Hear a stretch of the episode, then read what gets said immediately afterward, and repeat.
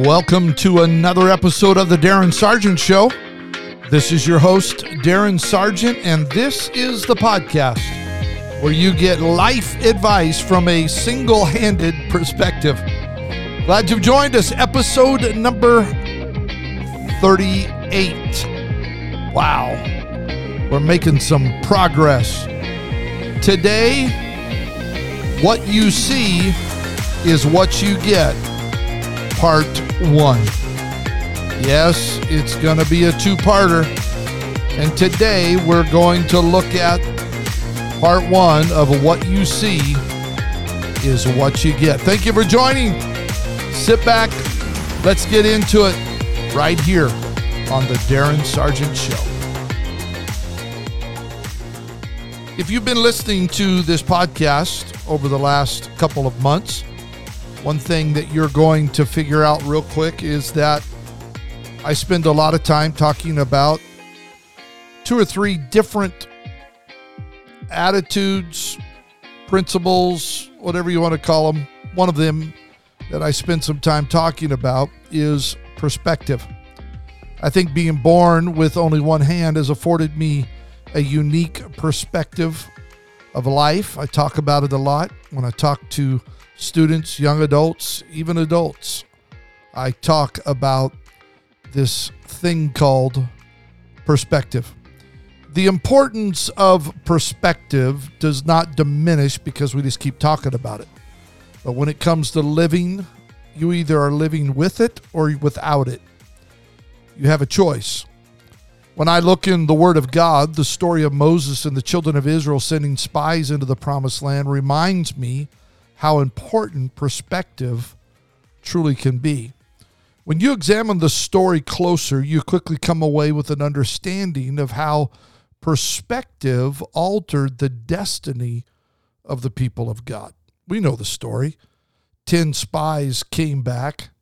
Ten spies came back saying, Yes, it is a land that flows with milk and honey. It's bountiful, it's fruitful, yet you know what? There are there are giants over there, and the cities we saw, eh, they they had walls, large walls around them, and and this and that, and they nitpicked everything that they had seen. For some reason, they chose to look at this opportunity with eyes of fear instead of with eyes of faith.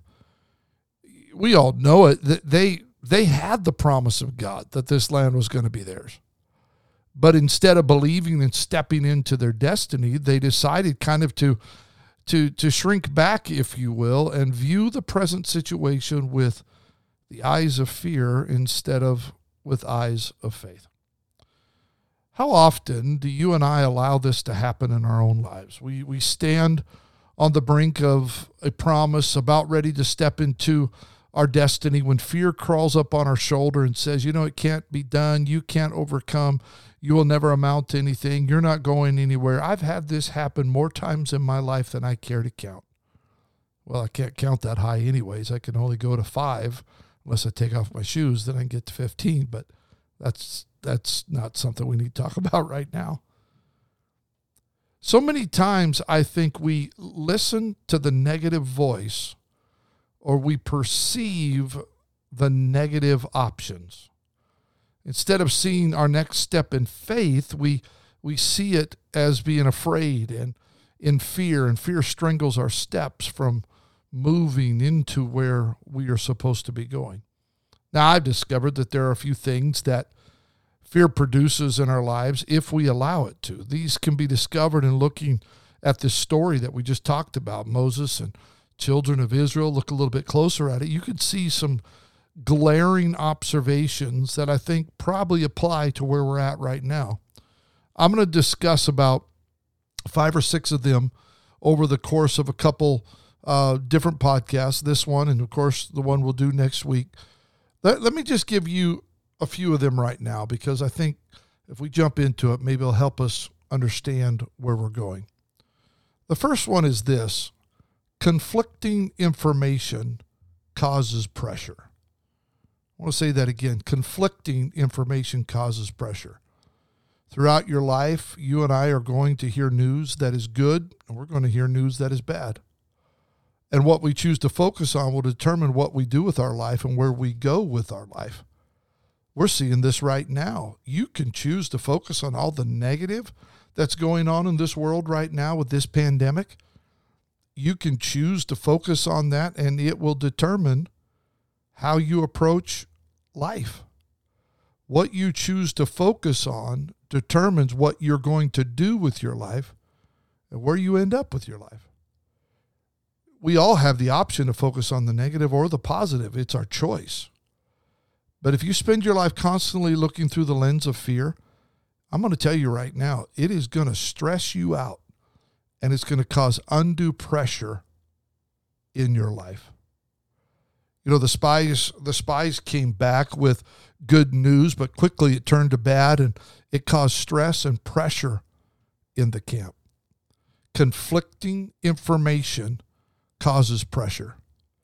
If you focus on the negative, it's going to stress you out.